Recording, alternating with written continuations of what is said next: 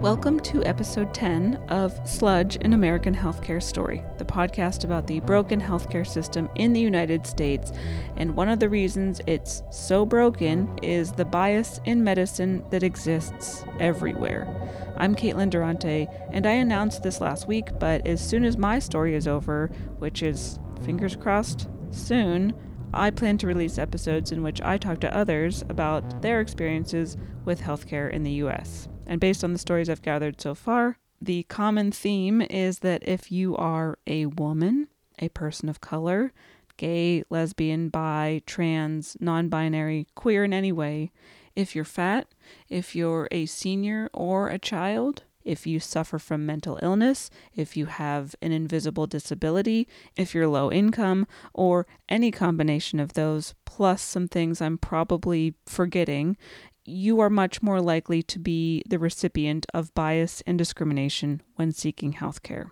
Now, considering the society that we live in and the presence of all of these biases against marginalized people, this probably doesn't come as a surprise to anyone who is aware of these biases.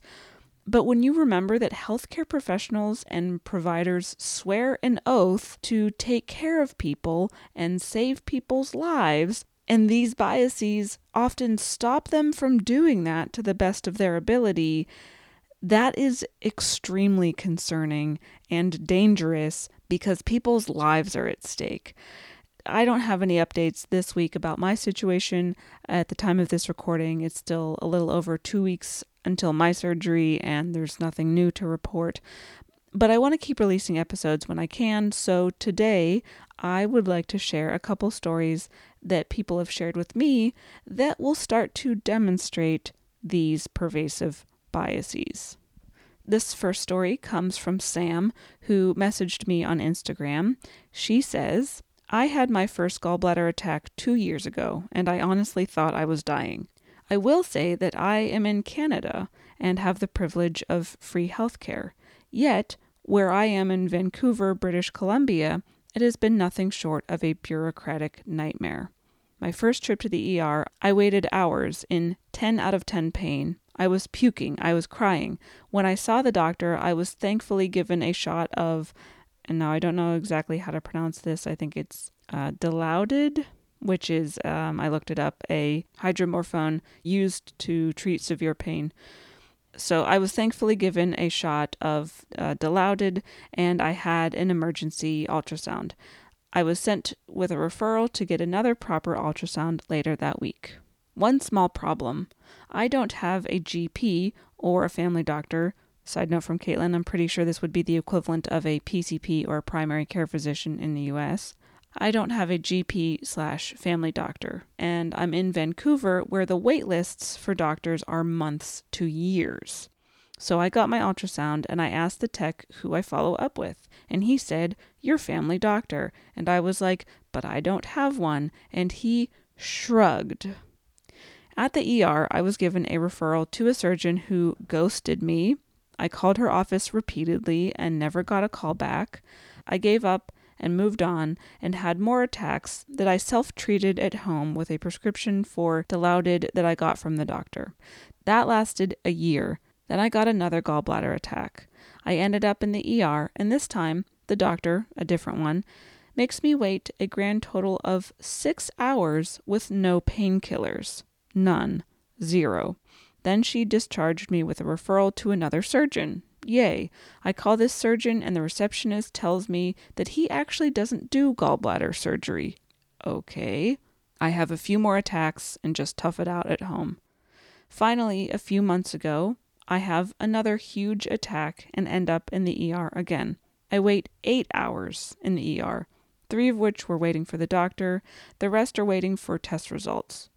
This is all with no painkillers, Till the very end, when I'm being discharged, the doctor gave me a shot of a strong painkiller, another shot for an anti inflammatory, and a referral to a surgeon, one that actually does the surgery.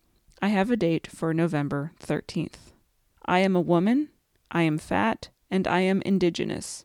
I believe that one or all three of those things has impacted the treatment I received, especially in regards to accessing pain meds. Besides my first visit, I was given either nothing or extremely low doses of painkillers, and it was always after hours of being in the worst pain of my life. I hope your surgery goes well and you heal quickly.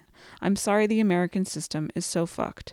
Thank you for making this podcast. Although it's so frustrating to hear, it has been comforting to know someone else is going through the same thing. So that was Sam's story. Sam, your surgery is scheduled for about a month after mine, so we're basically surgery sisters in addition to being sludge sisters. And I hope you have a very smooth operation and recovery. I wish you all the very best with everything. And I thank you again so much for sharing your story with me and allowing me to share it even further with all the listeners. So thank you again. So, with Sam's story, we have an example of someone dealing with a lot of pain and a lot of hoops to jump through in her effort to get access to medical care. But this is not in the US where you'd expect, it's Canada. But even though the healthcare system there isn't as messed up as it is in the US, guess what? The patriarchy is everywhere. And I think she's very correct in assuming that her experience has happened the way that it has and that she wasn't administered adequate pain medication because she's a fat indigenous woman. Fat people, non white people, and women are routinely not taken as seriously or not believed at all when it comes to things like pain, and that's just the tip of the iceberg. And it has everything to do with sexism, racism, fat phobia, and other biases that a lot of medical professionals are harboring. I'm not saying all, hashtag not all doctors, but it happens far too often. And again, because people's lives are at stake, this becomes a very serious issue. The stakes are literally life and death here, and these biases need to be erased, or else people will continue to be mistreated, misdiagnosed, suffering from pain, or worse, like dying. If you don't believe me, studies have been done about these biases, articles and books have been written about it. You can Google all this stuff. I'm doing this podcast about it. So hopefully soon, enough awareness is raised that things will start to change.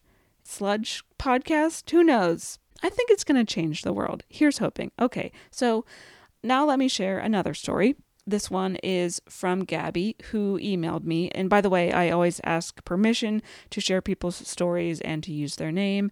If you are listening and you have a story that you would like to share, you can email me at sludgestorypodcast at gmail.com. That's probably the best way to reach me with a story. And if you give me permission to share it on the podcast, uh, I can use your first name or just your initials, or I can keep you completely anonymous. I leave that up to you. Those are options you have if you uh, would like to share a story of yours.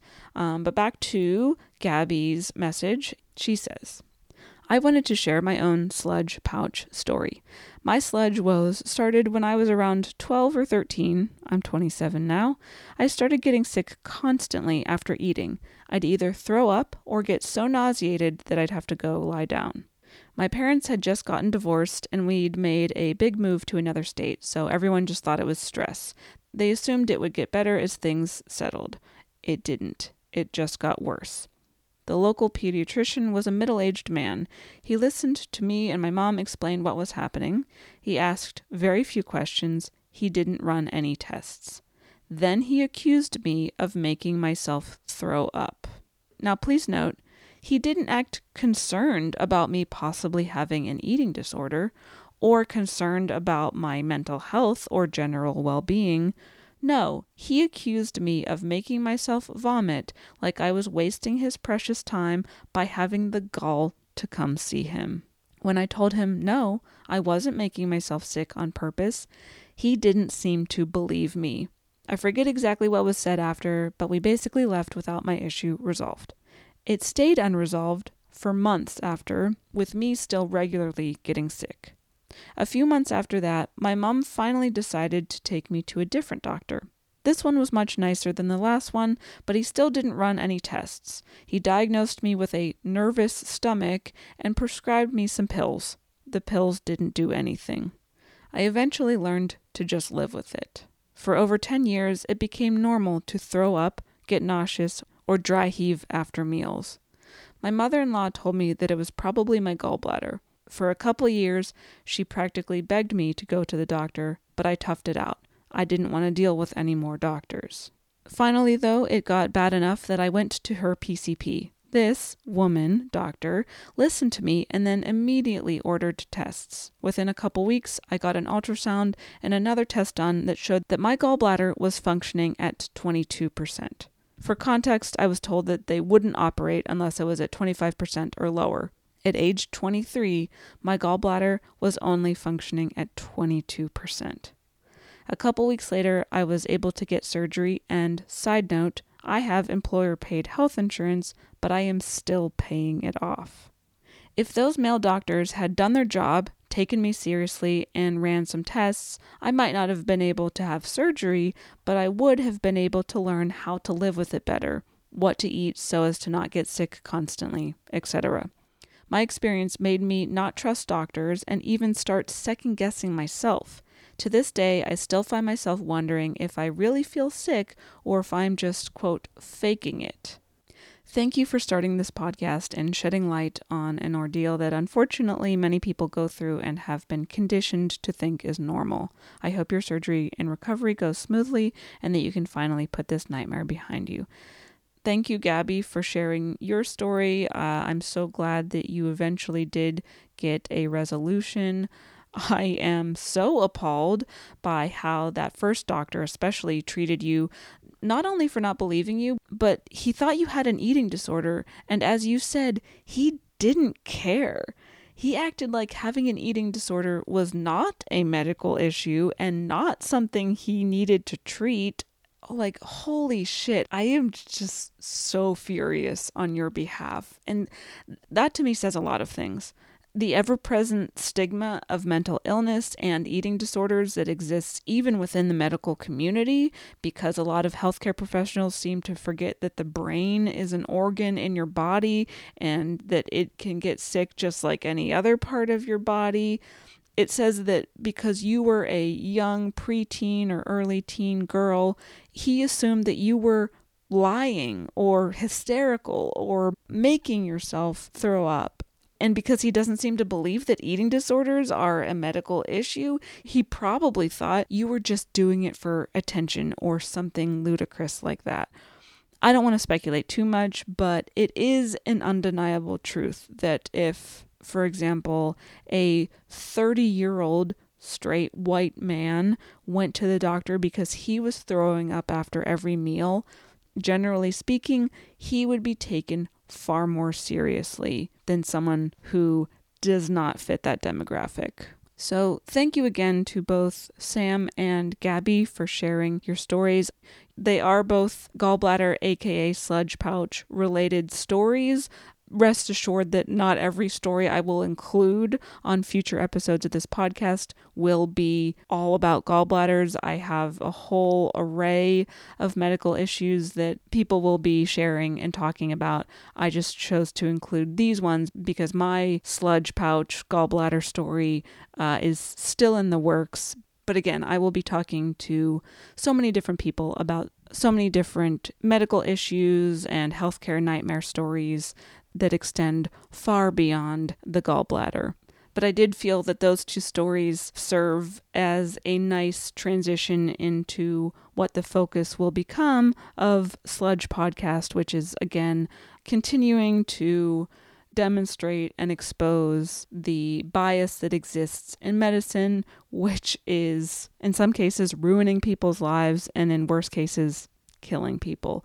So stay tuned for more episodes of Sludge Podcast. There are no shortage of these stories.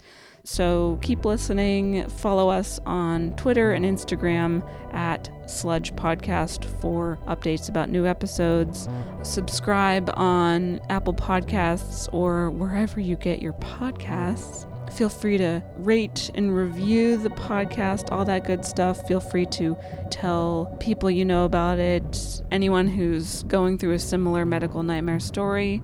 And also, I would love for healthcare professionals and providers to listen to this because they are probably the people who need to hear it most, especially if they're the ones who are harboring these biases so they can start to look inward, see if they are discriminating against people while they're practicing medicine, and uh, put an end to those biases that they have. So, tell everyone about this show. Again, if you have a story that you would like to share, please email it to sludgestorypodcast at gmail.com. And uh, if you give me permission to share it on the podcast, uh, let me know. If you want, you can follow me personally on Twitter and Instagram at Caitlin Durante. Uh, yeah, my surgery is about two weeks away. I'm just kind of mentally preparing for that. Um, don't be surprised if there is a little gap between episodes in the next few weeks, just while I recover from surgery. But once I'm back to normal, that's when I'm going to start dumping out all these stories. So get ready, everybody. And here's to a sludge free Halloween! And you know what? The scariest thing out there this Halloween season is the state of the American healthcare system. Ooh.